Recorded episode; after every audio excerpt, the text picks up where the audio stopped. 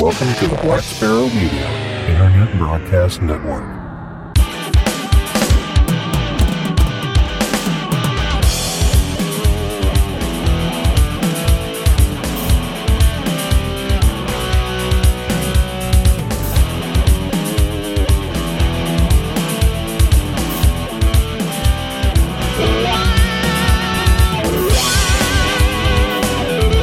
You are listening to Linux in the Ham Shack. LHS is a podcast about Linux, open source, and amateur radio for everyone. Now, here are your hosts Russ, K5TUX, Cheryl, W5MOO, and Bill, NE4RD. Well, hello everybody, and welcome. You have tuned in to episode number 331 of Linux in the Ham Shack. And this is our what would normally be a deep dive episode. But since the four feelers slash interview requests slash topic things that I put out there have fallen on deaf ears or have met with folks who were unable to participate tonight, we're just going to have a roundtable discussion and do uh, announcements and feedback. So we'll have a show. It will be fun. We'll have listeners on with us tonight in the chat. So you'll hear some other voices than the usual folks. But we'll start with the usual folks on this, the most terrific amateur radio podcast on the internet. I'm Russ, K5TUX. I'm Cheryl, W5MOO. And I'm Bill, E NE4RD. And we'll, uh, we got two people in the chat tonight, so we'll just uh, introduce them and have them say hello. The first one is Chris, Kilo 8 Tango Uniform X ray, who has an awesome call sign, just like very close to mine. Hello, everyone. And we also have one of the Dons, KB2 YSI, the uh, New York Don. How's it going, Don? Going great. Good evening, everyone. All right. And we might have people pop in and out. We have no idea, but uh, we're just going to kind of wing it here and talk about some things.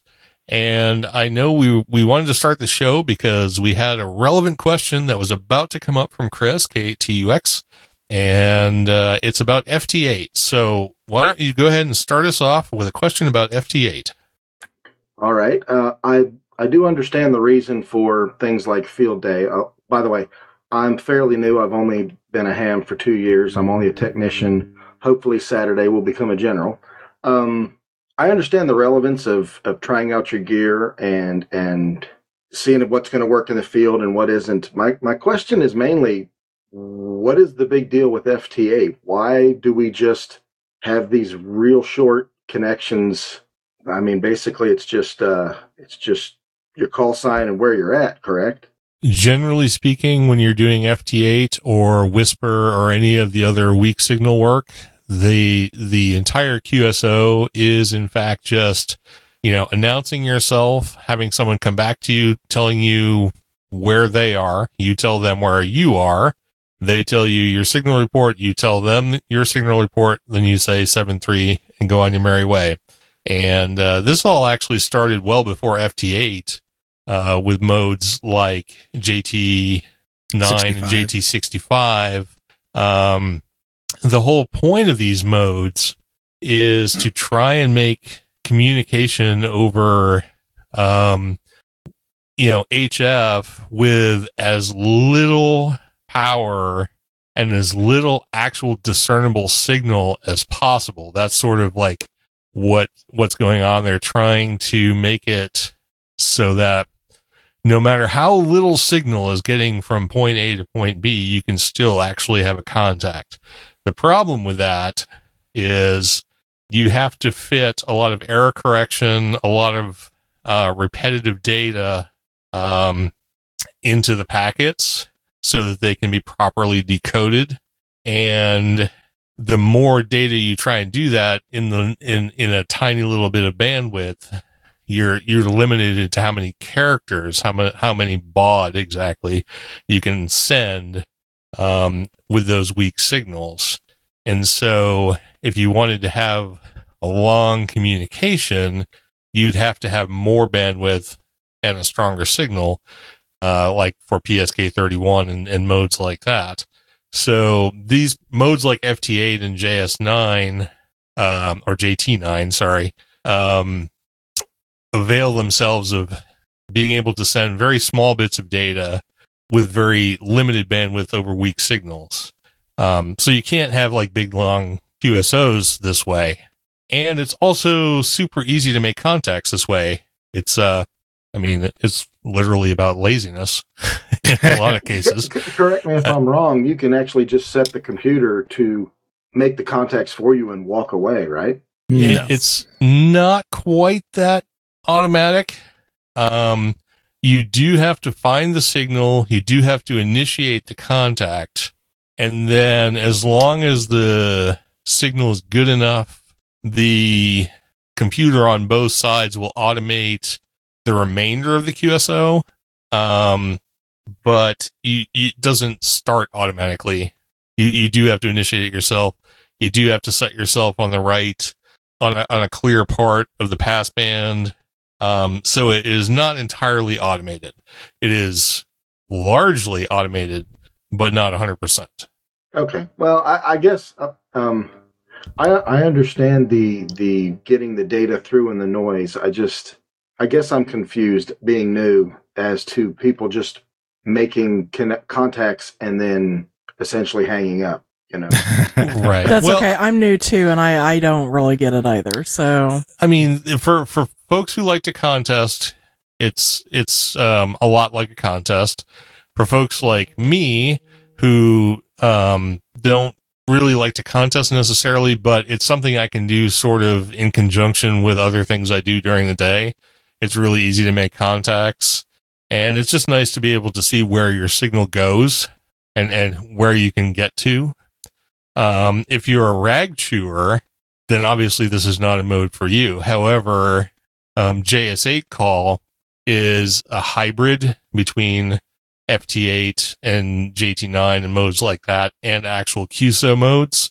But you find out pretty quickly that because you're doing weak signal work and you have a limited amount of data you can pass in a certain uh, time window, that those conversations can take a long time if you want to have a real conversation. But you're still able to have a conversation using a mode like JS8 call or FT8 where a single sideband communication would be impossible. Well, so I guess I guess that's what prompted my question. What what actually got me to decide to go for my general was uh, finding a, uh, a channel where the gentleman uh, Oscar Hotel Eight Sierra, Sierra Sierra Tango November actually does a lot of JS8 call and talks about a lot of uh, preparedness. And you know, I'm not a, uh prepper or anything, but there have been situations where things have happened particularly here where I live, and and you know people kind of go crazy. And well, if I can have communication when the cell phone's down, well, that's kind of what prompted me to go this route, and why I, I wondered in searching at all these different uh, digital modes why FT8 was so popular and JS8 call didn't seem to be. Well, FT8's just easy. It, it is easy. And I will say you can have a QSO. You can have a normal type QSO in very small chunks using FT8. It's just no one uses it that way. Yeah. I mean, cause you can, you can set all the data you want to send in FT8. You don't have to use the automated process. Um, but no one that I'm aware of does that. If someone wants to have an actual QSO using weak signal work, they're, they're using JS8 call. Okay, well that that's very informative. Thanks. Yeah, and it's a good tool, like like uh, Russ said, to to test out your equipment as well. You know, gives you a good kind of propagation information about your signal and times a day. And I think it's uh it's kind of educational for people that probably have limited HF experience once they get on there because they can kind of learn that oh yeah, there's a lot of people on FT8 on 20 meters during the day and not so much on 80, but then like about four o'clock in the afternoon, 80 starts popping up and stuff like that. So it does it does kind of teach people where contacts are possible at what time and on what band. And I think it's uh it's definitely improved uh the ability to catch uh you know VHF openings that are really short, like uh, you know some tropospheric stuff that you get on two meters and up, and then of course uh, E season for uh for six meters, where a lot of those openings are very very short, and uh you know even with saying you know you know, uh, Echo Lima 96, 59, blah, blah, blah, you know, you might not get it with repeating a few hundred times. so, um, you know, and also doing stuff like, uh, uh, you know, meteor scatter and stuff like that, where you're just hitting those, you know, pings and those burns. Uh, they have a lot of digital modes specifically for those kind of things where you can get an entire packet of information across and uh, and obviously uh, moon bounce is a is a very popular now because it makes it very uh, obtainable for people in a, a, very modest station with a you know a single you know 13 element 2 meter yagi. You can work uh, you know moon bounce now where that was never a possibility because you just didn't have enough gain. Okay well i have a i have a decent rig now. My next step is uh, I, I think i'm going to put up a long wire antenna. I think that's going to be my best bet where i'm at especially since it's more wife friendly than erecting a tower yeah, it does come with its own set of shortcomings. Um, but as long as you're uh, well well aware of that going into it, that you know a lot of your signal gets eaten up in uh, in your antenna matching device, and uh, you know it's it's a compromise setup, but it does allow you to get on multiple bands with uh, something that's very very eye friendly. Right. Well, hopefully Saturday maybe I'll have something in the air, and and I guess maybe I should just start with FT8 since I can talk to you guys. well, at least for us, right? I haven't been on in a little bit on FT8. I kind of gave it a rest after plowing through like a thousand contacts in a month. So uh, you can definitely do a lot of contacts. So if you're you're just earning your world worked all states and stuff like that, or you're a county chaser and stuff like that, this is a very popular mode because you get very very precise information automatically logged into your system. So you kind of get that. Uh, that instant gratification for uh, for making the contact. So that's why it's kind of addictive. It's it's it's it's instant gratification. It's like, oh yeah, I worked this, I worked that, oh I worked that. You know, that's why you see Russ on there. I worked. Uh, would you work? Uh, something some country today. I worked. Um, I worked Hungary and Poland today, and I was working on Serbia. Didn't quite get them. And then as the gray line came across, I was actually working on uh, China which I don't hear China a lot. Yeah, and uh, they were com- they were coming in to me at a plus two. Yeah, that's um, loud. Yeah, but they were they were getting a lot of uh, people, and they they never responded to me. But I mean, China China does not show up on my grid tracker uh, like ever. so so is it uh, typically on like 80 meters or is it on all bands? All oh, HF bands. Eight, well, eight, FT8's on all HF bands. Uh, even and six meters and six meters and VHF. And you, yeah, you yeah. can use it anywhere. Um, I've even, I've even worked FT8 on 60 meters. Um, so, so that is a possibility if you, and I don't remember if the 991 does 60 meters or not. Should. Yeah. Yeah. Okay. I believe it does everything. Yeah. So so if you want to have some interesting contacts, because because sixty the propagation of I mean everybody's you know once you sort of get into operating on HF, you you kind of know like what the propagation is like on 10, 20, 30, 40, 80, 160. But 60 can be kind of like six. It, it's kind of weird and all over the place because not a lot of people are used to using it. So, okay, well, thank you. Very informative, guys. Yeah, no problem. Uh, Ted in the chat room mentions PSK Reporter, which is a great place to find uh, where your signal is going. Um, a lot of applications will automatically report what you're hearing or what they're hearing to uh, PSK Reporter. So you can go there and you can put in your call sign and you can see who is hearing you. So that's yeah. a nice way to uh, figure out where your propagation is. And Grid Tracker will overlay that, that, that herd information from PSK Reporter as well. So that's kind of a nice, uh, nice little addition to that mapping tool. Yep, absolutely. Oh yeah, let's not forget FT4. I have not, I have not done a lot of work on FT4 yet because not as many people are using FT4 as are using FT8. It's the exact same algorithm, the exact same packet um, transmission technique. It's just done in half the time.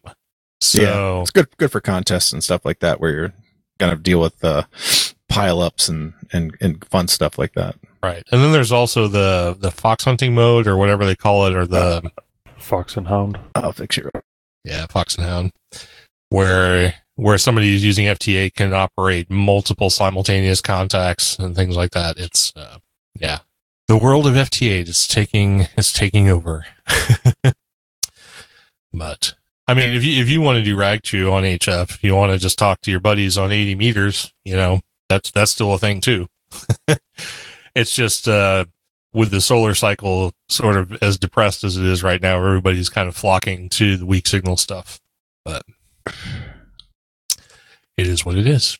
So we do have KM4 HSD in the channel as well. He's muted though, so we might have to fix his mic, but uh, he's in here. Listen. Okay, cool. Live. Yeah, listening live and possibly talking live. Excellent. All right. So, um, we can always uh, talk more about FT8 if there's more to talk about later on. Um, I threw in here to talk about the beam that I have here. Um, the club that we've mentioned over the past few episodes, uh, SMARC, Southern Missouri Amateur Radio Club, or Southwest Missouri Amateur Radio Club, or whatever the hell it actually is. Uh, what? Southwest. Southwest. Yeah. Um, when they came out for Winter Field Day, they brought a portable uh, 10, 15, 20 meter beam um, on a, that was mounted on a trailer, like a crank up tra- uh, tower on a trailer. And they said, well, since it's here and we don't really care about it, you can use it. yeah, until the next uh, contest. Right? until yeah, uh, and field day. exactly it. Yeah. Yeah, until field day. So I have it until field day. Um, then I have to give it back. Oh, Uh, but it's been kind of fun. Uh, they left me enough coax to uh, actually run it into the house here, and um, I, they. Uh, I'll go ahead and uh, let this out of the bag if they want to. If they want to shoot me over it later, that's fine. I don't care. Um, but when they brought it out for for Winter Field Day, um, of course, the tower is about 25 feet tall, and then there's a 25 foot uh, intersection that you can crank up to make it, you know, 50 feet tall. and um, so when they were out there for, for Winter Field Day, they had they had two guys taking turns cranking the thing up because it goes up at about a millimeter an hour. the the worm gear that actually cranks the thing up is just like ludicrously like Slow. low ratio. right. Uh, so when I got around to putting it up, I just uh, took a 1930 seconds uh, socket onto the center of the handle and just use a drill to crank the thing up, and it went up quick. No, actually, Steve said something about you could use a drill to get it up. so, okay, good, yeah, well, yeah. good because that's what I did.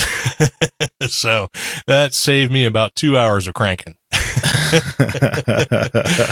um, I, I did figure out that I forget what the name of the the beam is. It's like a it's a well known standard aluminum three element Yagi.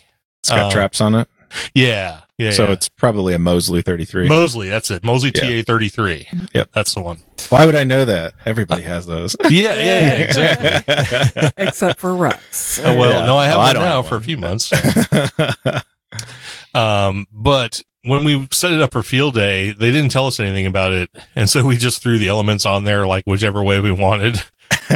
And uh, Yeah, that doesn't work very well, by the way. uh, well, you only got three. There's one important one, and then the Yeah. other two are, you know, extra. well, we did put the driven element in the middle, but as far as like spacing and all that stuff, no one really gave a crap. We just used the tuner to figure it out. and no one was really operating anyway. But then, so so I actually read the manual and Jeez. uh, put the elements the way they're supposed to be. and it's funny how much it matches up when the elements are in the right place. yeah, so I can use it in in the entire um, voice portion of 10, 15, and 20, all without a tuner. So I, it's it's really a good antenna. Yeah, we used to use that uh, on all the contests uh, in my club in uh, Naples all the time. We had uh, two of them, and uh, they were great. So I have um I have the DX70 that you lent me hooked up to it, and I've just been doing a little SSB work with it. Um, it's uh, on a manual rotator, which is a 50 foot length of nylon rope. So Hardcore, honey, go out and turn the antenna. I'm working China. yeah. So if I want to work like New England, I go turn it in the morning, point it northeast, and then I wait till the sun sort of heads over towards uh, the west coast, and then I swing it around over towards California. um, but You'd be amazed at how many people don't realize that's how you have to point your antenna. what do you mean? Well, you follow the sun with the, the uh, with the 20 meters. oh, oh, yeah, yeah. Well, uh, I figured that much out anyway. yeah, yeah. I, we had many times at uh, the World Scout Jamboree. I'm looking at the antennas, like, why the hell are we pointing over there? Who's he expecting to contact? And you go in there, like, yeah, we can't get anybody. I well, you're still pointing pointed to anywhere. Europe, Yeah. uh, and it's the you know it's the late afternoon. You got to point the other way. You're going to get you know California, Texas, all that other stuff. You know, just point the other damn way. uh, Ted calls the calls it the Armstrong rotor. there you go. Yeah, Yep. it's effective. it is it is effective and i mean the nice thing about it is i was able to to mount the you know to assemble the antenna to mount it on the mast w- of course when it's uh, laying over and then tilt it and crank it up all by myself so i mean because the antenna while while large only weighs probably 30 pounds so Yeah, Russ doesn't let me touch anything like that because I usually I've got such an electrifying personality. I usually blow stuff up. So Yeah. But um, it's been nice with the DX70 because I don't have to tune it, you know, because the antenna is, is tuned. It's resonant on those three bands. Yeah. So, and it's been um, running fine. No problems. oh yeah, no, no problems at all. Awesome. Uh, Good so little I've made radio. gotten a few, gotten onto a few like uh, worked all states nets and uh, like OMISS and stuff, and uh, was kind of and tried for a couple of uh, special event calls as well using it. So it's pretty cool. I'm, I mean, I'm enjoying it. I I never been a huge fan of uh, Yagis, especially ones that don't have an automatic rotator um, for the obvious reason, but um, it's still kind of nice to have a different antenna up in the air. So Yeah, it's amazing the the difference you get with that. You know, it uh, it's a probably a lot lot better uh, to work that than uh, your uh, your dipole on uh, 20. Yeah, my dipole does pretty well on 20 though because the the actual elements are where they're supposed to be. It's when when I'm on the 80 meter part of it that uh Oh yeah, it doesn't work that well. But at least you Uh, get your signal, the same amount of signal, but you got to direct it and you got uh, some gain. Where the dipole, you don't really have any gain. right, right, exactly. I, I forget what the the gain specs on the the DXCC are, but I think it's a maximum of like 3 dB or something. So, um, but yeah, I, I know it's fun just to to actually have both rigs here and having one doing FT8 and the other one where I can be on SSB or whatever uh, at the same time. It's been pretty cool. And uh, yeah, other because the multifunction knob on the DX70 doesn't work. Um, yeah, I'm glad you told me about the using the mic buttons because that actually uh, works really well. solves a lot of problems. It does solve a lot of problems. Yeah. yeah, you know the radio's old. it's Hey, it still works great. So it's been a, it did a, a lot of lot of uh, contests uh, in the jungle uh, or in the swamps of Florida. So I'm surprised it works at all after all these years. Uh, well, I appreciate the the lend uh, both from SMARC for the antenna and for Bill for um, and I do have my uh, my hamstick dipole for six meters, and one of these days uh, that's actually going in the air. Sweet, So- yeah. Six is going to be uh, going to be open here soon. I could actually put it on that same mast, that same crank up mast with the beam, but uh, I have to get another length of coax. I'm short of coax. Yeah, right I don't now, think so- I don't think I'd put it like right below your vertical, your you know little VHF vertical. It, it doesn't need to be that high. Twenty feet is probably fine. Yeah. People argue about that, but yeah, twenty feet's fine. Six well, then, meters then when I have to get up there and fine. actually and deal with my vertical and my my dipole, which I need to do, but that that requires crawling on roof and that kind of thing, and yeah, not not real hyped about it. so, oh, you're putting it in there. It's like we're both going for it. yeah, I just saw him typing. I was like, oh, I'm gonna put it on there. Welcome, Tom, to the uh, to the foray here. Yeah. for HAI just joined us in the chat room. And you're welcome to join us on the Mumble. We'll shoot that information to you if you want to get in. Um, but with that, I'm going to stop talking about 10, 15, and 20 meter on my antenna. And we should probably mention Hamvention. um, Hamvention has told us that our booth rent will be going up. We don't know to what yet because they haven't decided because they yet, haven't apparently. yeah, decided what they're going to jack it up to. But along with that, we're wondering will there even be Hamvention? Because some very large events, uh, aka South by Southwest, have been canceled due to coronavirus. And Hamvention so far has not said whether they're going to consider not having an event due to uh, the COVID 19 scare that's going on. Um, but what I'm going to say is we're going to proceed as if there will be a hamvention. So we uh, definitely still need those donations to come in uh, because our money is not going to go as far this time because we're not going to get a break on the booth or as big a one as we were getting. And by the way, if for some reason Hamvention does not happen, the money will be set back for next year. Yeah, that's It's what I was like going to say too. it, yeah, no, if if if Hamvention, you know, whatever money we bring in, if Hamvention doesn't happen, we'll keep it and we'll put it towards next year. So if we get the whole thousand, then we won't have to have a fundraising campaign at all for next year. We'll well, just- assuming that Hamvention doesn't really jack up booth prices. well, right, assuming they don't go like completely crazy. yeah. Um, but you know, and if we're a little bit short or whatever, then whatever we get, we'll just put forward to next year. And if so, we may only need you know two hundred dollars next year or whatever. Yeah, we're almost halfway right now. Four seventy five, I think it was a little Yeah. bit ago. Four seventy five. Yep. So almost Yes. fifty percent.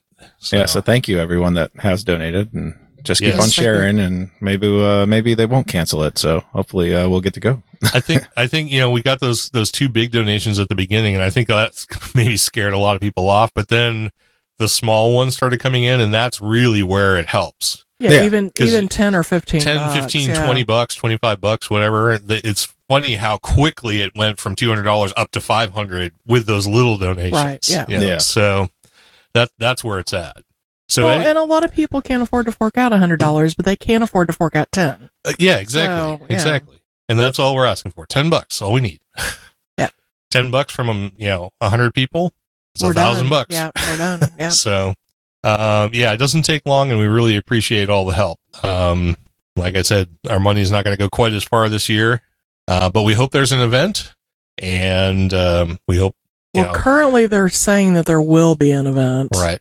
But well, I you know obviously that may change between now and May, but But obviously, you know the contingency now, so there's that. So please Yeah. keep sending in those donations. We appreciate it, and uh, hopefully, this uh, COVID thing won't go to unreasonable proportion. Well, it's already there, but I mean, let's hope it doesn't just goes go like completely off the rails. completely, yeah, uh, uh, off the Richter scale. Yeah, I mean, we were- we just heard what a little while ago, unconfirmed, that Visalia DX conference is uh is being canceled. So Yeah. um, it's not unheard of that they will cancel a ham radio thing. So uh, we'll Nope. just uh keep crossing our fingers and hope everything comes together and. Hopefully they'll let me reschedule my flight if uh From what I if it gets understand, from what I'm reading, all Yeah. airlines are doing that. Yeah, So- for most things, if something gets canceled due to COVID, then they're being pretty lenient about it. So Yeah, they're letting you reschedule without a fee or whatever. So Right, I mean, right. that'll be nice. I'll uh, I'll keep that in mind. So, but All right. So Bill has in here a bullet point about new toys. What are you talking about? What new toys do you have? well, uh, And they better not be sex toys. funny, funny. Anyway, um, yeah. So, uh, He's old Those- and married. They don't yeah. do that anymore. So. What's that? They have those? Oh my gosh! now I uh, I uh, I pulled the trigger on another Raspberry Pi 4 4 gig RAM. Um, and I also got a screen. I don't know why. I just it was so cheap. I just got the little Thuron screen for another project. Probably use that for the one I have sitting in here uh, to do a little side project. But I, I bought another one so I could have a clean one to uh, to mess around with for uh, National Jamboree. Haha, I'm going to talk about scouts. Oh my god! Because uh, my plan this year is that all the stations uh, doing logging and whatnot will all be on Raspberry Pi 4s that we'll actually bring, so we don't have to deal with uh, the random hodgepodge of crummy laptops that they end up giving us that we have to uh, almost wipe and, and get running for everything we need and then deal with uh, people messing around with it because it is Windows and uh, people like putting lots of apps and stuff like that on there. So I figure I'm going to have a pretty locked down uh, little Raspberry Pi 4s all fanned out so they can survive the heat in West Virginia. And uh, I also uh, received probably a month ago now. it's still sitting in my garage in the Pelican case. Um, one of the uh, one of the loaner stations from ICOM. So I actually have an IC seventy three hundred power supply and everything else still in the box to uh, to hook together and get all configured for uh, for national uh, national jamboree. And uh, yeah, I haven't I haven't opened either one. Sorry, no, swallowed uh, wrong. anyway, yeah, so uh, so I'm going to be playing with those two probably over probably once I get my taxes done, and uh, and uh, probably have something to report on that. I know Don uh, uh, does the uh, does the IC 7300 and also the Raspberry Pi, so I'm going to assume that everything will just work beautifully, and I'll I'll kind of document what I do and and any successes or failures that I have along the way. And uh, I, I I suspect I won't have many failures, but uh, it should just work, which will be nice. Um, and this time we're running uh, single sideband and CW for the most part, so there won't be uh, I won't even be bothering with uh, digital. Um, we found in the past that uh, even though we get some small amount of excitement from FT8 and working, you know, all these places with no talking and just dribble on the screen, uh, it's not very exciting to show to people. Um, so this year for uh, showing digital modes, we're basically going to set up a, a couple of web SDR units, uh, stations that will hook into a, either a private web SDR off site. So it, it doesn't interfere with the RF that we have generating there in our, uh, in our tent area. Um, we do have uh, we do have an Ethernet into uh, into the tent, so we have a pretty solid connection. We don't have to deal with uh, the shared Wi-Fi that everybody on the planet uses over there, and it gets saturated when you have about you know twenty thousand scouts all using their uh, phones in uh, in close proximity to all the Wi-Fi points. So um, so yeah, so I got I got the got the rig, got the radio or the computer and uh, I'm gonna get things configured and uh, hopefully have uh, hopefully have that ready for uh, for next year. Um, yeah, I'm kind of kind of excited to finally play with the the 7300 here at the house. I'll get into the antenna and stuff like that, but uh, right now I still have the uh, the Yaesu hooked up to the antenna, and I don't think I've I've worked a contact since January on it because I've been too busy with other stuff but uh, I'll definitely start uh, getting the other one on the air and, and testing everything out. Alrighty then. like wow, I get to breathe now. yeah, yeah. I finally got a puff on my cigar there. That's- well, uh, yeah, so I'm really liking the. I got yeah, I got. I think I got the the the whole like little desktop kit. Um, you know, without the keyboard mouse, obviously, but uh, um, the whole kit was like seventy some odd dollars or something like that for the Pi Four with uh, four gigs of RAM, case, fan, heat sinks, um, SD card. I think it comes with a thirty-two gig SD card or something like that in the kit. It's one of the uh, the the starter kits or whatever. So uh, yeah, ordered on on uh, I think Amazon or something like that. Can't remember where I bought it. right. Yeah, uh, people. One thing that I, I love about like the pies and stuff like that, um, is that people don't realize that how much power there is in a little teeny weeny box, basically. Oh, so yeah, we we had a friend that w- taught computer science at the local college, and he was like, "Nah," and we're like, "No, just get a pie, just do it." And he's like, "All right." He's like, "Okay, I spent you know like my forty bucks or whatever," and then he was n- now that's all he talks about. Yeah. You're like, all right. They're kind of whatever." fun to play with, and especially if you're not, you know, not familiar with Linux or whatever, it's a good place to start learning uh, in a fairly, uh, fairly friendly, uh, friendly setup. And uh, it's definitely powerful to run just about any application. Right. And the, the the the newer one obviously is uh, even better with doing multitasking and stuff like that. So being able to run more than one thing at a time uh, gives you a lot of uh, overhead. And I think there was just even a recently a price drop too on the two gig model. So I think like you can get the two gig model now for that forty dollar price point. right. So that that's even better. So you can kind of get a pretty beefy machine to start with, pretty easy. Yeah. Didn't didn't they just up the base? Um, they they up the RAM, right? Like you don't Yeah. get it with one gig now. It's Yeah, it the 35 two. get you two. Yeah. Yeah, so that's that's the new uh the new update and the price scheduling, which is great because like yeah, I mean people it's if the more RAM's available, why not buy it? Yeah. Like who was who was buying the one gigs anyways? Like no one. yeah, we only had to buy that because that's all that was available. Available, in, right, In once the Pi 3, right? That's why, yeah. When the Pi 4 came out, right? So the four gigs went what in the first 15 minutes. uh, that's why I still don't have one. I was like, ah, screw it. And then they started talking about like the PoE thing, or not the PoE. What was it? The USB C. Some adapters may or may not work. I'm like, all Oh, right, yeah. I'll, I'll, I'll give it a good year, and we'll deal with it on Rev 2 when the boards come out. Yeah, so then I haven't even checked my new board to see if it's the old board or new board, but I think it's the new one. The one I currently have, I believe, is the old one because I bought it uh, in the first day or so when it came out. So I got bit hard on the the Pi One. My Pi One is so old that it doesn't have the mounting holes, Mhm. so you literally cannot put it in anything because all of them are like, "Oh, you've got the little holes in the circuit board to mount it." And I'm like, "No, I actually don't." yeah, yeah. So the next jamboree uh, was asked in the chat room is uh, next summer. It's uh, t- summer of 2021. So I'm currently hiring uh, radio scouters for that, and I have uh, let's see, including myself, I have uh, six and a half. So I got uh, one half, uh, meaning uh, he's one weeker instead of two weeks. So um, yeah, recruiting is going slow, but we're still early in the process. And uh, I know I got several several apps out there, probably ten more that haven't filtered through the council levels because you have to go through council approval and everything else to get on staff.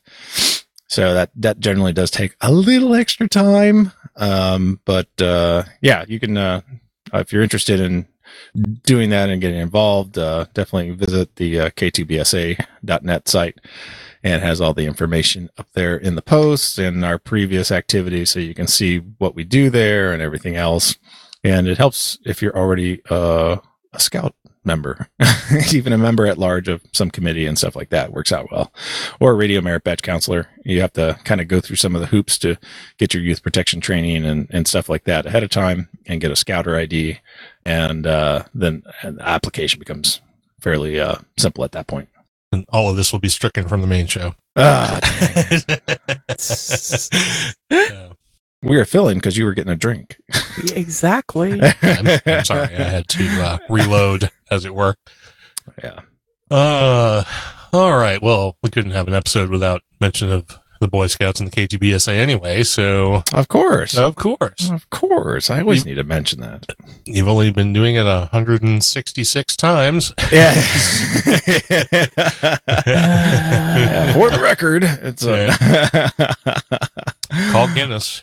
Yeah, yeah, yeah. Well, we How should, men- we mention should mention that. The Bill's been here half of our episodes. Well, Almost not, not quite. Almost. Well, almost. almost. yeah. Yeah. Yeah, so Which is but that pretty just shows how many we've done in the last uh, four years. Yeah. Yep. So and it's been quite a few. More than you did in the first uh what uh, let's see what is it? Probably six 11, years, eight, yeah. eight or six or seven years something like that. I We think it's started seven. like in what? We, we started in 2002? October of 2008. yeah. Or eight. Yeah.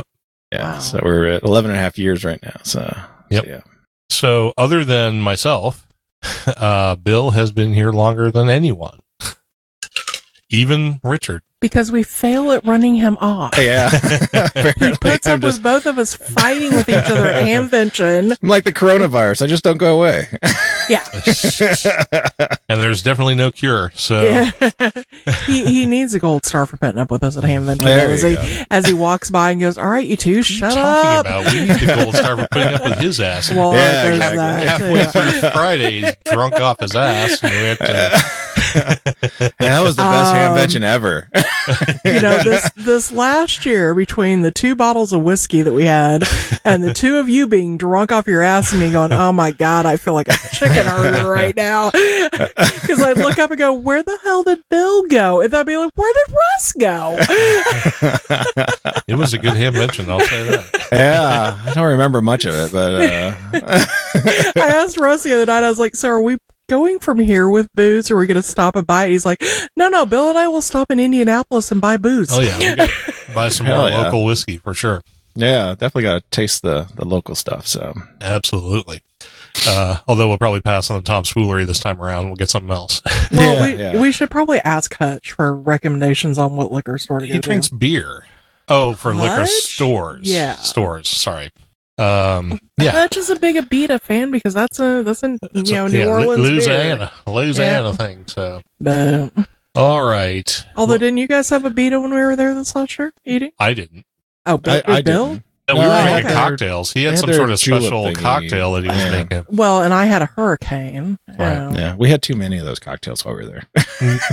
Yes. Yeah, that, that that hurricane was a little strong. I was like, wee. Russ and I look like we were escaping from AA or something like that. Oh yeah, you know.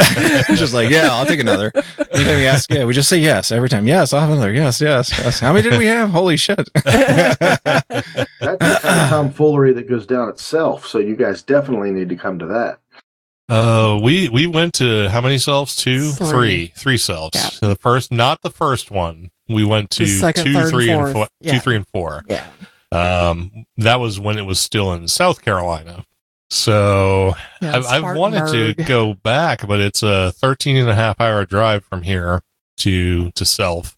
So it's uh it's quite the time investment. You know, we the, can the do- last time we went, Yeah. we got home, and the next morning I wrecked the car. Yes, I know. Yeah. So See, the nice thing about Dayton is Dayton's 10 hours, or maybe a little less than 10 hours. It's 10 hours if you include the time change. right. But We we, also- uh, we stop in in Indianapolis Indianapolis. and have a, ni- a really nice Cajun meal with a lot of alcohol and a hotel stay. So it makes the trip.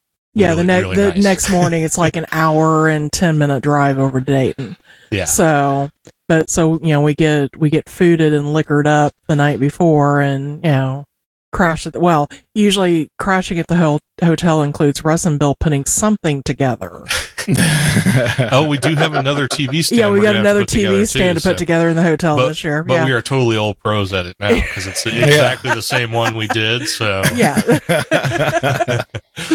in that 500 pound box. And yeah, so, Yeah, they are kind of heavy. yeah.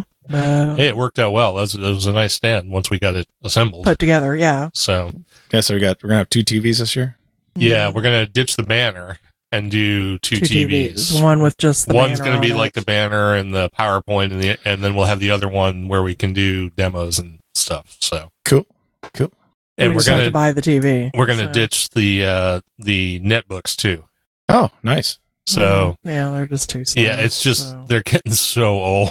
I mean, it's just- well, poor babies. it's less stuff to bring, right? You're gonna bring Yeah. bigger stuff. yeah, but it's, well, uh, we're we're easier to run. hoping we're gonna have two 55 inch TVs. They're each gonna have a Chromecast, so we can you know just broadcast directly to them. Yeah. Um, and, And- and of course, we we're- want to hook up a Pi to it. We can do that too. Um, and then we'll just whatever we want to show on the second one, we'll just connect to it with the Chromecast, either from my laptop, your laptop, whatever. whatever. Right. So yeah. Yeah, I think I think we're hoping to have everything down in one of those big rolling totes, plus the TVs and the stands. I think that's. I the think plan. yeah, that's the that's the hope. Oh, hope, yeah. oh, we should. I guess we should. We can talk about some of the stuff because we're just talking about random stuff. So, Right. um, so we, I, I got to get with Don, and he's here. So I think I think what we're gonna do is do 100 of our distribution DVDs, just 100, and then what we're gonna have is we're gonna have a USB stick replicator. So and and USB sticks. So you'll be able to donate to the program and pick up a USB stick that will be able to write the distro onto, or Bring your own USB. you can just stick. bring your own USB stick and we'll make a copy of it right there for you. So That'll be nice. Yeah. Yeah. Yeah. Uh, yeah. That way, yeah, they can just bring it, whatever. because Go I Walmart, found bring a I bunch fo- of this. yeah, I found a um, I think it's a I think it's an eight to one replicator Mhm. for like two hundred bucks. So Oh. or a one to eight replicator. Nice. So that'll be super handy. And uh, we'll we'll have sticks with a couple of the different distributions. Like we'll have uh, a couple of different desktop options or whatever. Um, so people want to try different things. They can just pop a USB stick into the replicator and poof. walk off with a distribution. So Sweet. Yeah, and come back in like three minutes and pick it up or whatever. You know. Yeah. Yeah. It So- shouldn't take too long. Yeah. Yeah. yeah, but we will have some DVDs because I mean I know some people will still need them, but we're not going to go like completely ape like we did Yeah. on the DVDs. I think uh, I think a hundred's all we're going to have, and then we're going to try and focus on uh, doing everything by uh, USB stick. So Yeah. Was that? I think that's all we had to say about that. We do. We, we still have a lot, a lot of merch. We've got those little, uh, you know, little buddy things. We've got the pens. We've got the shot glasses, uh, Stickers, pint glasses, blah, blah, stickers. Stickers. Yeah, we got stickers. Yeah. So we'll have all of that. We don't have many glasses left though. That's okay. They don't they don't go that fast. Yeah, Well, they're they're they're, they're kind of they're kind of hard to carry around. I have mentioned I wouldn't want to carry one around. There's too many people and you know, Yeah. too much crap that you're picking up. However, and, I will say that if anybody got one of the colored UV printed uh, glasses, bring it with you and we will replace it. We got all the glasses fixed. Well, except Gene is really not going to be able to get there from Taiwan. Uh, but, and you I'm. I'm sorry, Gene, but I'm not sending a glass to Taiwan. You have no idea how expensive that would be. well, it's not may like Gene there in a- doesn't have family in the U.S. That's right. If Yeah. you can send somebody to Hamvention, we'll gladly get you. A Well, we can even we can even send it to we can mail it to them. So, yeah. but, Tom says, You gave me a beer glass, and guess what? I haven't seen it for a while. Stepdaughter stole it. That's funny. yeah, it sucks. Yeah. well, uh, that's a problem we can't fix. so, um, but I was anyway, thinking of getting uh, coasters too. Might get some coasters made. I- Ghost- I, these these coasters were fairly cheap yeah, that I these, had made. these, Yeah. these have lasted pretty good. It's, the only problem with them is they're soft. Yeah. They're, they're not They're like cork. they're like soft rubber. Yeah. so they stain kind of. But I Oh, don't but know. no- Oh, these How'd will be put just regular coaster coasters. You know, they won't last, but if they go on sale again, I'll pick some up. I'm gonna, I gotta take the logo and wrap something in a circle around it. So Right. I'm gonna do Is some this, fancy uh, gimping. Is the coasters through Sticker Mule? Or Yeah. yeah. Yeah. Okay. All yeah, right. every once in a while they go on sale for you know a bunch for like twenty bucks, free shipping. So I, Are they like the typical cardboard coasters like you get at a bar Yeah. or something? exactly, exactly. Yeah. So Oh, those are cool. We can just give those away or something. Yeah, exactly. I don't think that they're they don't- they're not that expensive. So, Yeah. so I'm gonna try to do that, and um, like I said, I'm gonna work on the design. I was I was just gonna make some because they they went on sale. I don't know, like last month or the month before or something like that. I was like, just like, oh, I'll just throw the logo on it. But then I was like, oh, I kind of want some more stuff on there, you know. Right. right. And then I'm like, oh, how do you put wrap text around a circle? So, uh, so I got the instructions to do it in GIMP, and I'm gonna I'm gonna do it eventually. Probably the day they go on sale, I was like, okay, now I gotta frustrate. Okay, I gotta make the mask and then put the thing around the mask and blah blah blah. All right. yeah, Um, and and we only take donations for all the stuff. We have recommended donations. Well, some are minimum donations, obviously, because the glassware is expensive and stuff like that. Right. Right. But we'll have uh, stickers. I got the uh, 3D looking stickers as well. So uh, I got I got a hundred of those puppies. Um, so I've got at least 50 or 60 of the original die cuts here. So, so we might have enough. Might if it goes on sale, the regular die cuts, I'll probably pick up uh, some more just to have extras. And uh, you know, generally, you know, a dollar, two dollars, or something like that covers the cost of the sticker and stuff like that for a donation. So yeah, Yeah. And sometimes we just give them out too. uh, yeah, absolutely. I mean, that happens with a lot of Because stuff. we're having fun and everybody's having fun, and you know, you know, if you think it's too much for a sticker, then whatever, we'll just give you a sticker. if you, if you come by and tell us how much you love us and that you listen Yeah. to every episode of the show, then you'll probably get something free. yeah, So, yeah. So, but uh, yeah, that's where we pick up the extra, you know, the small, small pocket change to to help pay for everything else that kind of comes up as we're there and stuff like Right, that. yeah. You know, Yep. Then we appreciate it because we like to be fed when we're there too. So, Yeah, dinner is nice, even if it is a dollar McChicken. But yeah, Yeah, sometimes it is. Yeah. the awful waffle or something the awful like waffle, that. yeah, we didn't. We've only done awful waffle once, so Yeah. that was when we were at uh, uh, because it was right next door. Courthouse. Yeah, Right. Yeah, it was yeah, right it was next door to the hotel. Yeah, that and was. then we and- did the uh, what was the the KFC was over there too or something. yeah, like that, KFC and Taco Yeah, we or had to wait yeah. forever and a day for the chicken livers because they're Yeah. Oh, that's right. Yeah, I went over to Taco Bell. and Yeah, you went mine to over. Taco yeah. yeah, Russ are like, I'm "Ooh, sophisticated." KFC. You're like, no, Taco Bell. yeah, we did. Didn't we do awful waffle before I tested for my general? I think so. Yeah. Yeah. I think so. Because yeah. we we walked over to Waffle Waffle and then we walked across the street from our hotel for me To, to, to the other hotel, yeah. right? Yeah. yeah, actually texted us says, "Hey, we're here. We're in the lobby." Yeah. Oh, and I, we kind of glossed over this before, but I think we should mention it again. That Chris said that this coming Saturday he's going to go for his general. General, yeah. So that's cool. So he'll he'll be able to use that FT nine ninety one that he just bought. right. Yeah. so that that will be awesome. I mean, you uh, could use it on 10 meters today, Well, but yeah, Yeah, not- VHF and UHF. well, you can use it on forty and eighty too, CW only. But Yeah. I Except actually they thought don't that have an antenna up yet. Oh, okay. We got to get that. I actually thought the tech test was easier than the or the general test was. you thought the general was easier than the tech, Yeah. Well, it's because I was going into the tech blind. Basically, I didn't. right? Even though I had studied, I really didn't know anything. Well, you got help so- from uh, Dan KB six NU too. So. Oh yeah, no, no, no. Those those books were definitely a godsend. Yeah. yeah. So, you know, if Well, anybody more like is a Dan send. well, but- Dan something send. right? Yeah, Dan send. yeah, no. If anybody is listening to this and they want, they haven't tested yet and they want to, definitely go out and get the books because his the questions are written with the answer like highlighted or in bold faced. So you know, it'll say like you know blah blah blah blah blah, you know, uh, FT eight or whatever will be you know in black boldface. You know, so you know that's the answer to a question that might revolve somewhere. You know, Well, that's come up in the Discord chat actually several times lately when people have been talking about testing. Is that you need to focus on the correct answer, Yeah. not not any of the incorrect answers. Right, right. No, and that's exactly it.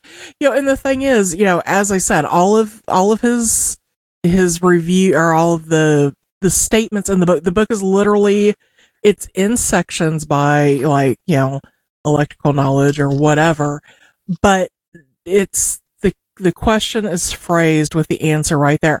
So you know that a question that's phrased like this or exactly like this, this will be the answer and I I started studying for my general in Indianapolis while Russ drove over to Dayton and I passed the test first try that night.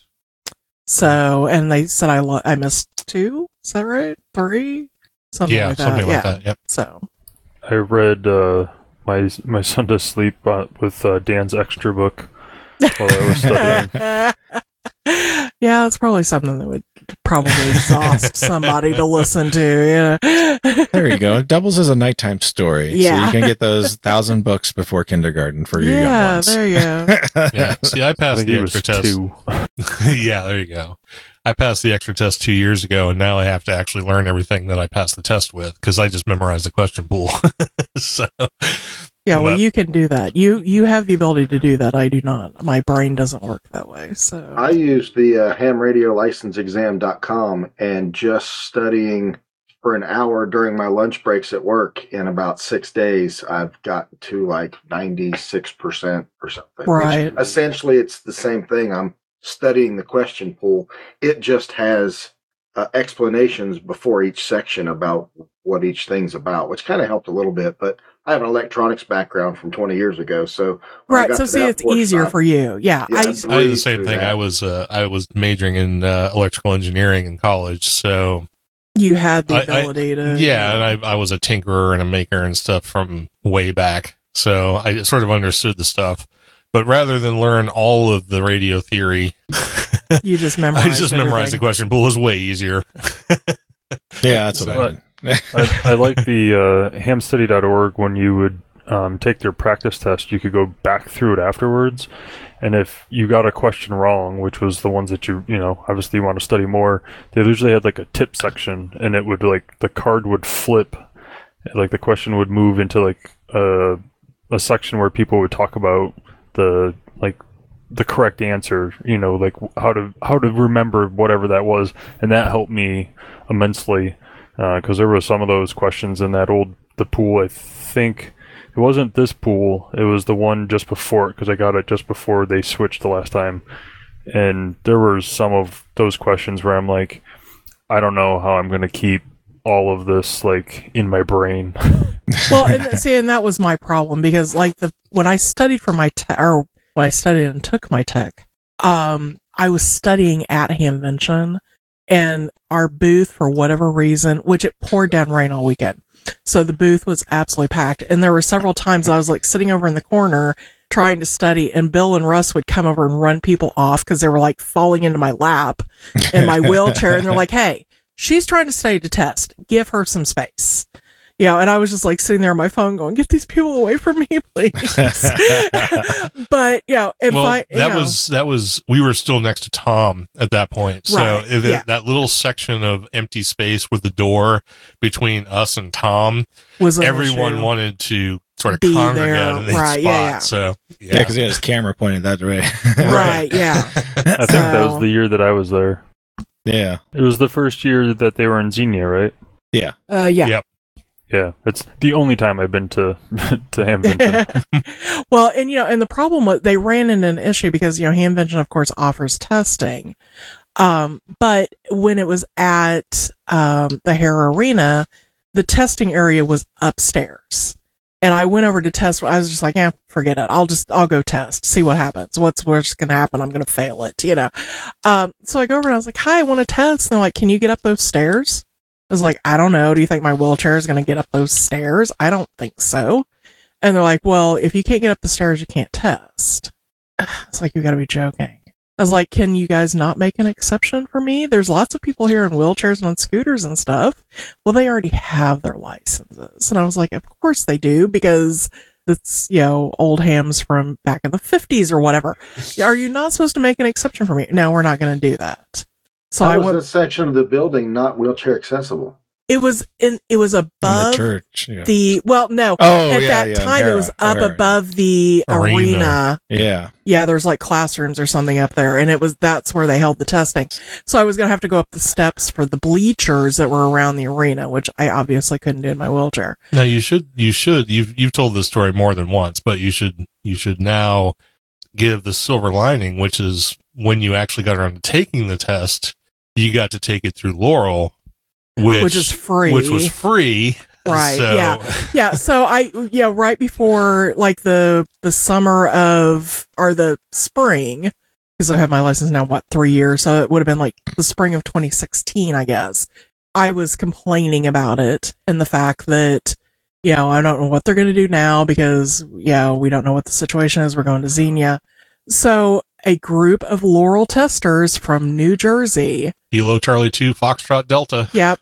Popped up and went, We will come and test you. It's like, okay. So then when they got to Hamvention, they're in Xenia, they couldn't find anywhere to test me.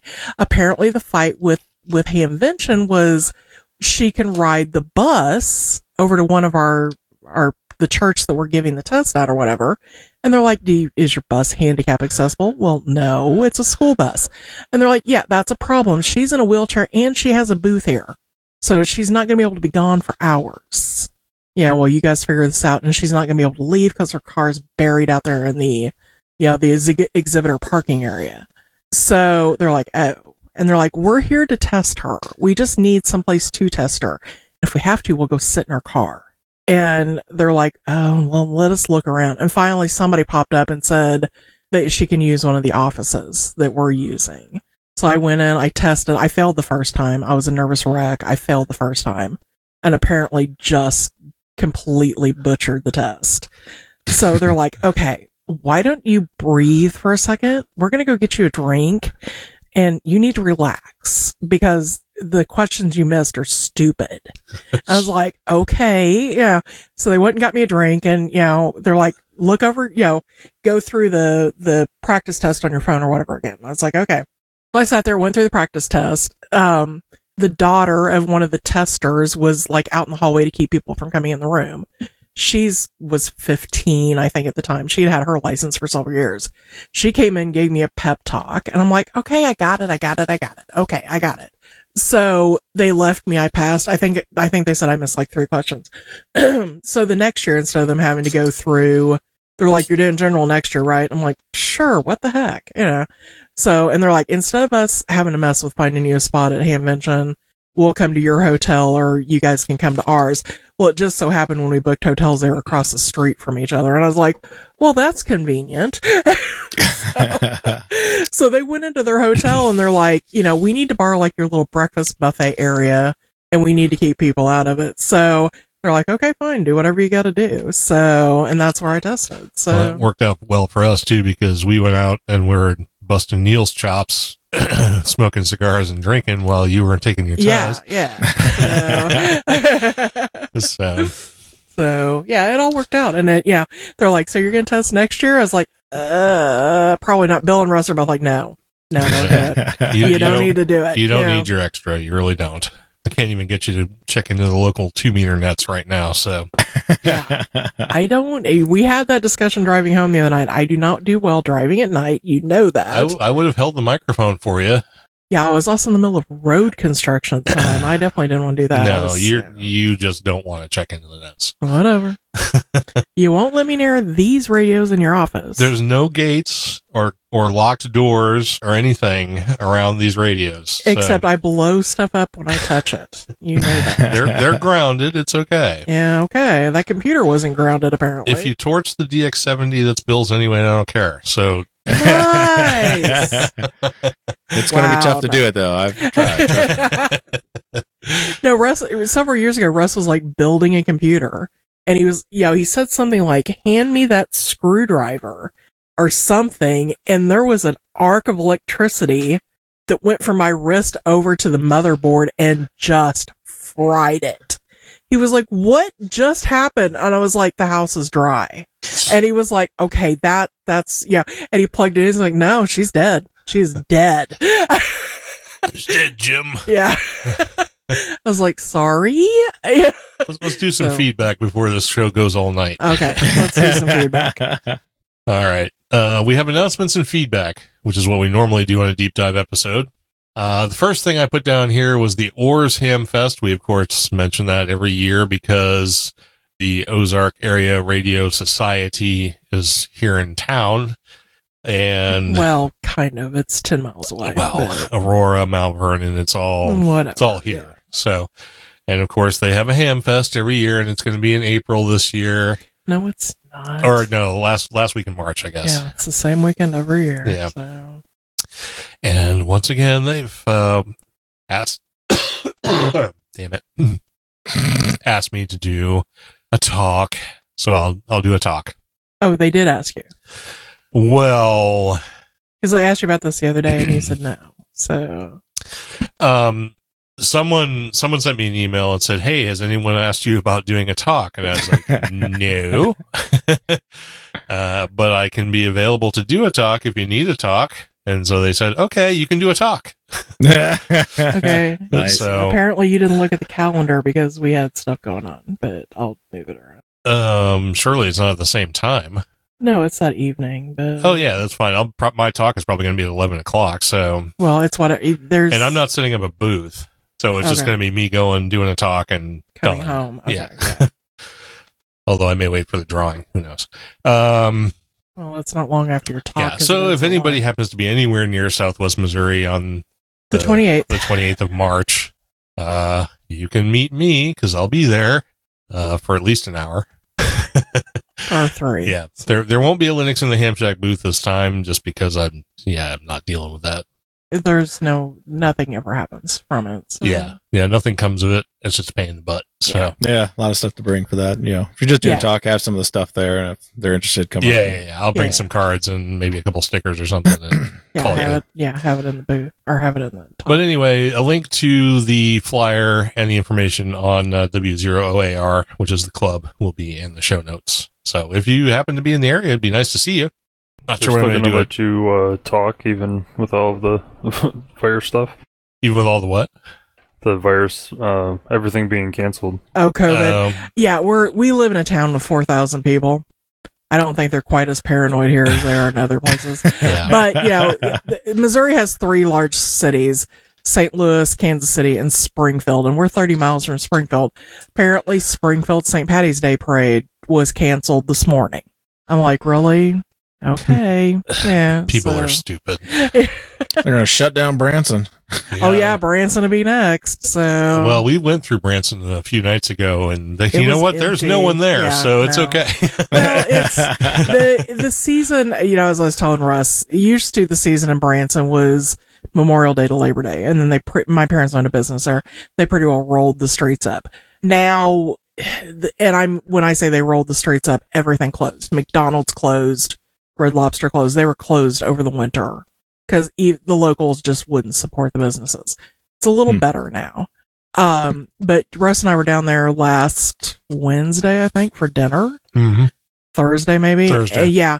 And it, it was absolutely dessert. We pulled up in the restaurant's parking lot and wondered if they were closed Oh, jeez. because there were like, sign. Yeah, there's like four cars there and we're like, are they open? The restaurant looks kind of dark. I looked at their website. It said they were open, but yeah, they were open. There was like, you know, a group of people doing like their monthly shoot the breeze meeting or whatever in their little wait, you know, meeting room. And there was mm-hmm. like one other table in the main dining room that had people at it. And I was like, okay. You know, so, but like Silver Dollar City, for instance, is opening this coming weekend.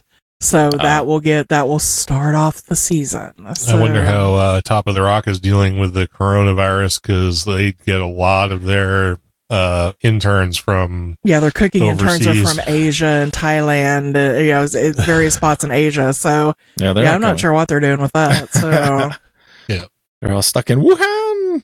yeah, so All right, uh, Bill, you can do this next one because you you caught it in Discord. I didn't. So Yeah, yeah. John, the nice guy, uh, John Spriggs, sent us a note here on Discord that uh, he meant to say he's been started doing a screencast of him doing Ansible and Vagrant E things, and those are available on YouTube and LBRY. I guess they call it library or something. I don't know. Um, the URLs, of course, are in the show notes, so uh, take a look at those. Um, yeah, very, very informative. I mean, we had John on here to doing the deep dive into Ansible, and yeah, very very detailed and it's nice to have a screencast of everything so you can kind of watch as he goes along so yeah check those out very informative if you're interested in using those tools or you use those tools already I will create a video playlist of all of his Ansible tutorials or screencasts and put it on our site so you'll you can link right to them. sweet All right. Um, let's see. What do we want to talk about next? well, there's yeah, there's all kinds of stuff to talk about. So, um, we we mentioned this earlier. I don't know how deep into it we got, but we'll talk about Southeast Linux Fest. Uh, I got an email from them, and I'm sure everybody got an email from them saying that their call for speakers closes this weekend on March 14th. So, if you want to be a speaker itself, you should probably get on it. Uh, and that also means that SELF is not going to be canceled because of COVID 19. Well, they it, it that's not No, no, they- exactly what it says. No, that's exactly what it says. It says we've been asked by increasing number of people if we'll be holding SELF due to coronavirus, as several major sporting events and things like South by Southwest have been canceled. Um, in addition, there are confirmed coronavirus cases in the greater Charlotte area. So, um, you know, people are wondering, are they going to be having SELF? And the answer to that question is yes, there will be SELF. Um, they're saying that COVID is similar in transmission and take rate and death rate and all that to the, flu, flu, which right. it is. Um, and they're saying that like the flu, you know, the instance of, I mean, we've already seen that uh, the spread of the virus is, is slowing down. It's already been confirmed. Um, so by the time SELF rolls around, they're figuring that this will be kind of like the flu. It'll be on the wane and they're not going to have to worry about it. Um, so they say, plan on coming to SELF. If you're sick, don't, Don't. plan on coming to SELF. uh, but otherwise, they'll have plenty of, uh, you know, Hand sanitizer, hand sanitizer soap, and all that and, kind of stuff. But there will be a Southeast Linux Fest 2020. So plan on going. Yeah, if, the, if they're having the same problem there that they're having here, they won't have toilet paper, but they might have hand yeah sanitizer. toilet paper Yeah. yeah, the Walmart the Walmart racks here are just there's nothing. It's just empty racks. Yeah. Now it's time to get that bidet installed Yeah, yeah. I, I don't get the toilet paper thing. It's like, But no, it's toilet paper and paper towels, hand soap, and hand sanitizer. no one's buying food or water. No, it's just toilet paper. Yeah, everybody's like, so what exactly are they using the toilet paper for? Yeah, it's yeah are, are yeah, are they like you know rolling up in it every day before they go to work? What are they using it for? So So anyway, yeah, Southeast Linux Fest is a thing. Still will be a thing. All right. So we might as well just do the next one Sure. because why not? No, we were talking about and I actually listened to the end of the last program right before we started recording this program uh, because we were talking about um, our hedonism topics. And Bill made a passing comment about the fact that he was going to talk about another unobtainium beer because it's a local Montana brew. Brew, right. And I said something along the lines of, well, you're just not going to be happy until you find a beer called unobtainium. Well, I actually said IPA, but, Sure. um, so we got an email from Scott N4JN who says, Hello, LHS crew. Greetings from the Rocket City. In episode 330 Weekender, you all mentioned in passing looking for a beer called Unobtainium. Your quest is at an end. One of our larger local breweries, Straight to Ale, makes just such a concoction. It's a limited release that comes out in December each year and only lasts a couple of months. Bill probably won't like it since it's not an IPA, but I can attest to its deliciousness, mostly because it's not an IPA. If you if you all ever make it down to the Huntsville Hamfest, sadly long after unobtainium season, I would be happy to share with you some of the local microbrewing and distilling that is finally taking place here in the Huntsville area. It's a long story. I love the show and have learned quite a bit from listening to it. Please keep up the great work. 7-3 Scott N4JN and a link, of course, to Straight to Ale's Unobtainium will be in the show notes. If somebody wants to try a stout called Unobtainium, which I would love to try. Absolutely. So But it's not an it's not IPA, an Bill. IPA. That's okay. I drink all kinds of beer. I'm, uh, I it has don't. an Uh, IBU of like um I looked it up. I think it's twenty. oh, Wow. That's not bad. Yeah, I think it's IBUs like twenties. Uh, which is um is sort of on the high side for not an IPA. Yeah. I've seen Um, stouts go as high as like 30. Yeah, yeah, I have two. I have two. Actually, we have a we have a brewery. I don't know if they're still open. I think they are. Uh, called White River Brewing. Um, that Yeah. they're they're sort of they're in flux. Yeah, the the Um, owner died, so I think it's like the kids are deciding whether they're going to continue Right. on with it. but almost all of their beer, regardless of what kind of beer it is, is high on the IBU scale. They they really like hoppy beers. So, um, you know, we'll, if they're still around, we'll definitely have to get you some because it'll be stuff you like. I don't know that that uh, the uh, hibiscus or whatever beer, yeah, that the IBA. And I will say the can for the unobtainium is pretty awesome. Yeah, So- that's pretty cool. Yeah. So anyway, hopefully we'll get down to Huntsville or at least talk to Scott or something, or maybe we can have him ship us some or I don't know. We'll we'll figure something out. But unobtainium is an actual beer. Alrighty then, Bill's So- all set. Yep. All right.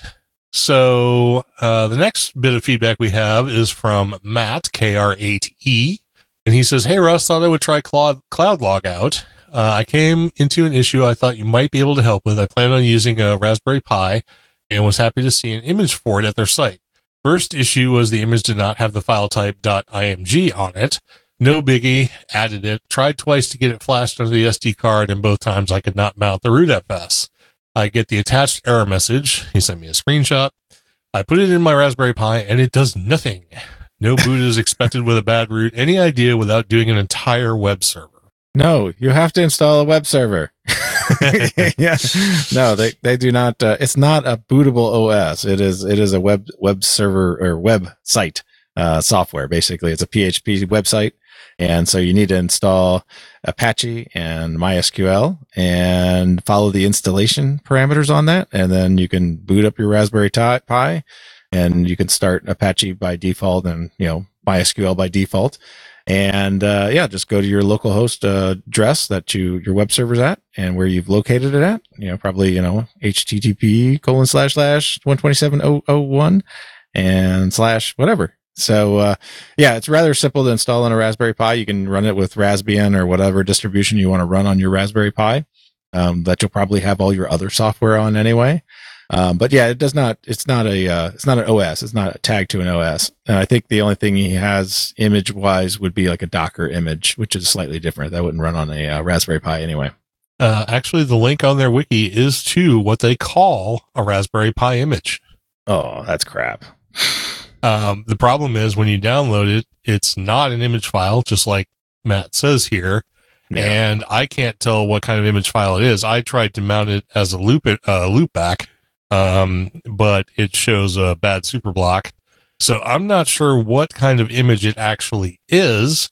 and I did what I thought was the good doobie thing and asked the author of the program to tell me what kind of image it was and got crickets. Crickets, So- crickets, crickets, crickets, crickets. So they Did you make actually have a people mad? release. So the best thing that I can suggest, Matt, is simply to um, install Raspbian on your Raspberry Pi and just do the the standard install of CloudLog like it would be on any other kind of PC based system, and it should work just fine. I mean, it's literally a lamp stack application, so I mean, it should just work like normal.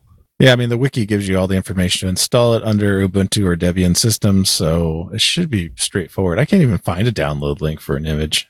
Uh, I found one. It's it, it's there. It exists. Hmm. So Well, I would I would consider that uh, not usable. yes, we are we are going to do just that.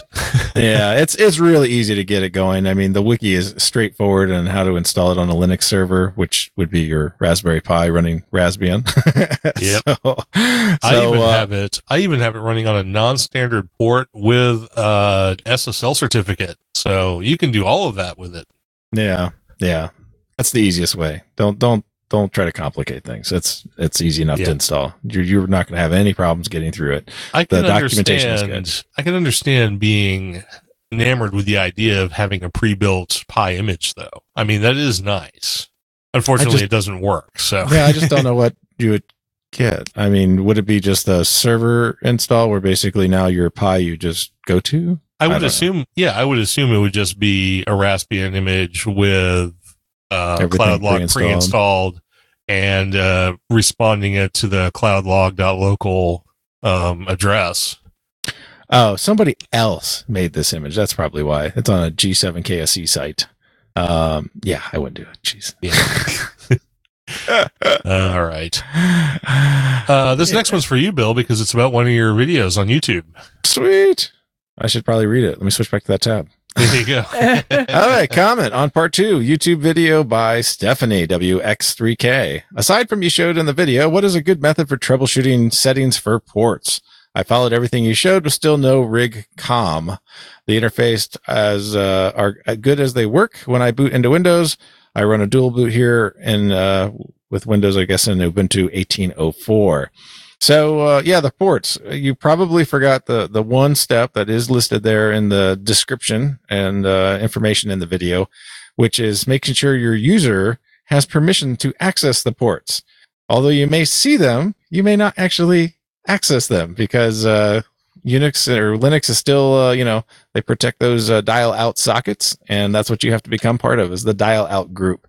So uh, definitely look at the notes on that video and uh, it should come up in just about everybody's support thing that installs software that talks to rigs. so hamlib, flrig, everything else that uh, talks to your rig control and your rig uh, definitely needs to have the dial out permissions enabled for your user. Um, if you don't want to do that, you can always sudo the application, but I don't recommend that at all. You could also, if you're feeling really ballsy, uh, change your UDEV to create different permissions for the dial-out sockets, but don't do that. Yeah, no, just just add yourself to the dial-out group. That's all you need to do. yeah, it's like user mod space tac g space dial out space your user or something like that. But Actually- I, I On most systems, all you have to do is add user, your username, dial-out, and that will do it. Oh that'll just say oh your user already exists. I'll just add you to the group. Okay. Yep. Yeah. Yep. or just do the user mod. I think I have the instructions there. Yeah, so. user user mod works. It's just a slightly more complicated command. Anything, any distribution that's uh, Debian based for sure uses the add user command, Mhm. and you can just do add user my username dial out, and that adds you to the dial out group. Now Sweet. remember, when you do that, it adds you to the dial out group, but you do not get dial out group permissions until you log out and back in. yeah. So make sure you do that too. yeah, you got to reauth. So. Yep. Cool. That was the easy one. and is covered in the video. and yeah, there you go. Watch it again a few more times. Get those clicks going through. but yeah, definitely, uh, definitely, uh, easy, easy peasy fix on that. Cool. Anything else uh, from the chat room? Let's just. I don't know. Let's check the chat room and let's check with the folks here in the mumble with us. Any topics you want to bring up real quick before we uh, shut this one down, or any comments from anybody before we uh, wrap the show? Luckily, silence gets truncated. Crickets. Crickets. Crickets. Negative. Negative. Negative. Negative from Chris in West Virginia. What about Don in New York? I've got nothing to eat. Also, All it's, right. it's bedtime. yeah, I think that's about the same for all of us. So we we will mention the folks who were here with us in the mumble and in the chat room. We had Don KB2YSI, we had Don KC9ZMY, uh, we had Chris K8TUX, we had Don, or I'm sorry, not Don, Tony. I, I get used to saying Don. There's so many Dons. Uh, KM4HSD, Ted WA0EIR, and Tom N4HAI. Hi. So, um, we want to thank everybody for uh, participating in the show tonight. It was a lot of fun. I think we had a good chat. It gave out some, uh, at least quasi pertinent information. and, uh, if not, then, uh, oh well, it is what it is. Too late to turn back now is what, what it is. So with that, uh, thanks, thanks, Chris, for being here. It was good to have you. Thanks for having me. And Don, thank you for being here as well. I know it's bedtime for you, but uh, before you catch some Z's, you can say goodbye. Seven three zero. All right, fantastic. And with that, we will go ahead and wrap up this uh, quite fun, actually, episode of Linux in the Ham Shack. Uh, the episode number was number 331, and we'll do it all again in a week's time. Thanks everyone for being here. Thanks for your donations for our Hamvention Fund. We hope to see you all in Xenia come this mid May. So take care. Don't get the coronavirus and, uh, you know, stay safe out there. I'm Russ, K5TUX. I'm Cheryl, W5MOO. And I'm Bill, NE4RD73.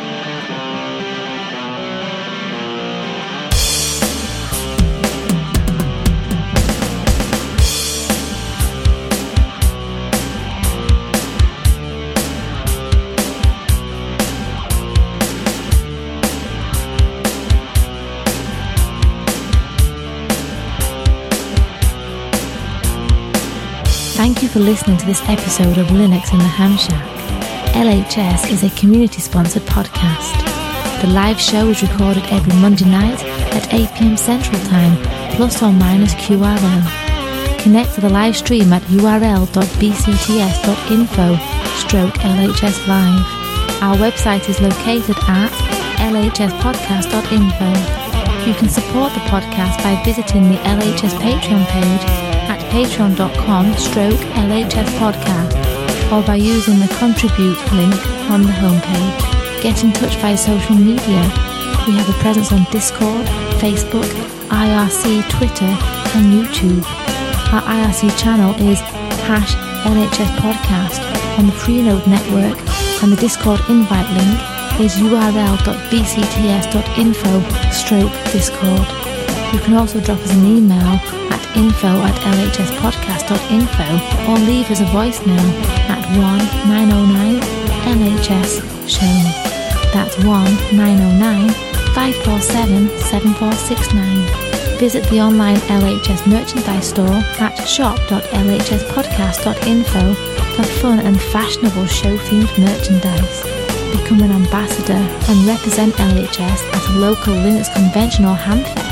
Email ambassadors at lhspodcast.info for more information or visit the homepage for details.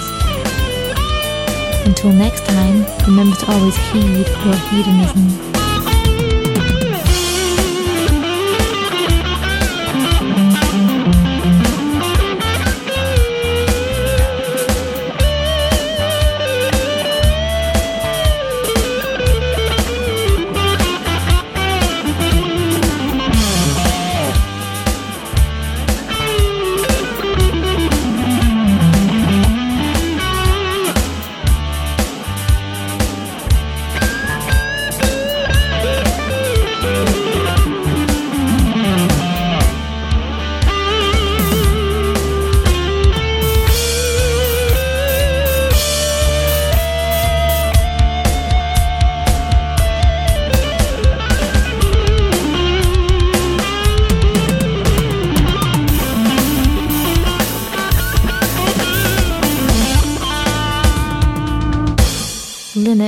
Ham Shack and the Linux in the Ham Shack logo are released under a Creative Commons Attribution Non Commercial No Derivatives 4.0 international license.